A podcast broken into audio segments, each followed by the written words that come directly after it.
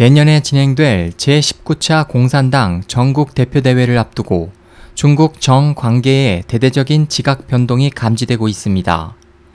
이 같은 지각 변동은 지방에서 먼저 포착되고 있습니다.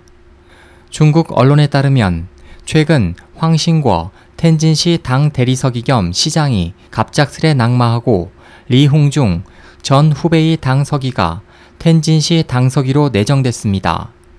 이에 대해 홍콩 영자지 사우스 차이나 모닝포스트는 텐진시 당서기는 베이징, 상하이, 충칭 당서기와 함께 25명인 공산당 중앙정치국 위원으로 가는 발판이라며 기존의 선례로 볼 때 리홍중 신임 서기가 내년 제19차 당대회에서 정치국 위원으로의 승진이 유력해졌다고 분석했습니다. 홍콩 사우스 차이나 모닝포스트는 1993년에서 1997년 텐진시 당서기를 역임한 가오더잔을 제외하면 1984년 니즈푸 이래 텐진 당서기는 모두 정치국 위원으로 승진했다며 리홍중 신임 서기가 올해 초 시 주석을 당의 핵심이라고 공식적으로 명명한 지방 당서기 가운데 한 명이라고 덧붙였습니다.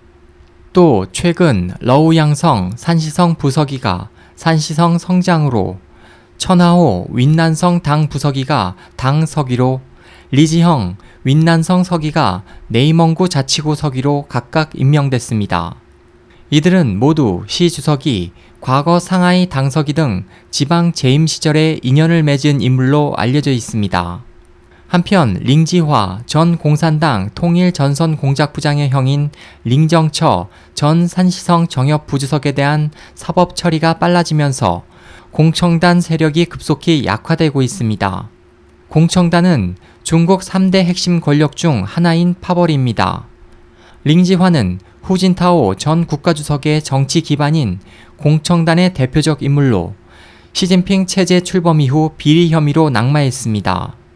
19일 관영 신화통신은 중국 검찰 당국이 최근 링정처 전 산시성 정협 부주석 천찬핑 전 타이위안 시 당서기, 순흥즈 전 국가공상행정관리총국 부국장을 뇌물수수 및 각종 부패 혐의로 기소했다고 전했습니다.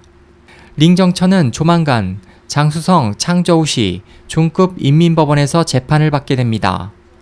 중화권 매체 명경신문망은 장수성을 공청단의 근거지로 만들었던 리 위안차오 국가부주석이 이미 상무위원 진입 자격을 상실했다고 전했습니다.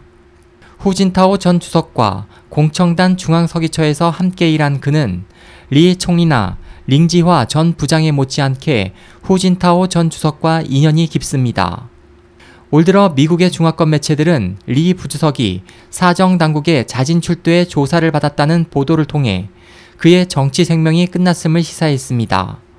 시 주석이 가장 견제하는 장점인 전 국가주석 파벌인 상하이방에는 내년 당 대회에서 류인산, 장가오리 등 연령 제한에 걸려 퇴임해야 할 상무위원이 많습니다. 정치국 위원 중에서도 멍젠주 공산당 중앙정법위원회 서기가 연령 제한으로 퇴임할 예정입니다. 중화권 매체들은 10월 6중 전회 내년 가을 19차 당대회에 이르는 동안 현재 7인 체제인 공산당 중앙상무위원제를 유지할 것인지 여부와 만약 상무위원제가 폐지될 경우 당과 정부에 상응하는 체제를 어떻게 구성할 것인지 등에 주목하고 있습니다. 또한 시 주석이 70세가 되는 2022년에 집권 연장 여부를 가늠하는 시금석이 되는 왕치산 중앙기율검사위원회 서기에 내년 당대회에서의 유임에 대해 그동안 상무위원회 퇴임 연령에 적용되었던 7상 8하 67세는 상무위원이 될 수 있지만 68세는 그럴 수 없다의 규칙이 깨질지 여부에 주목하고 있습니다.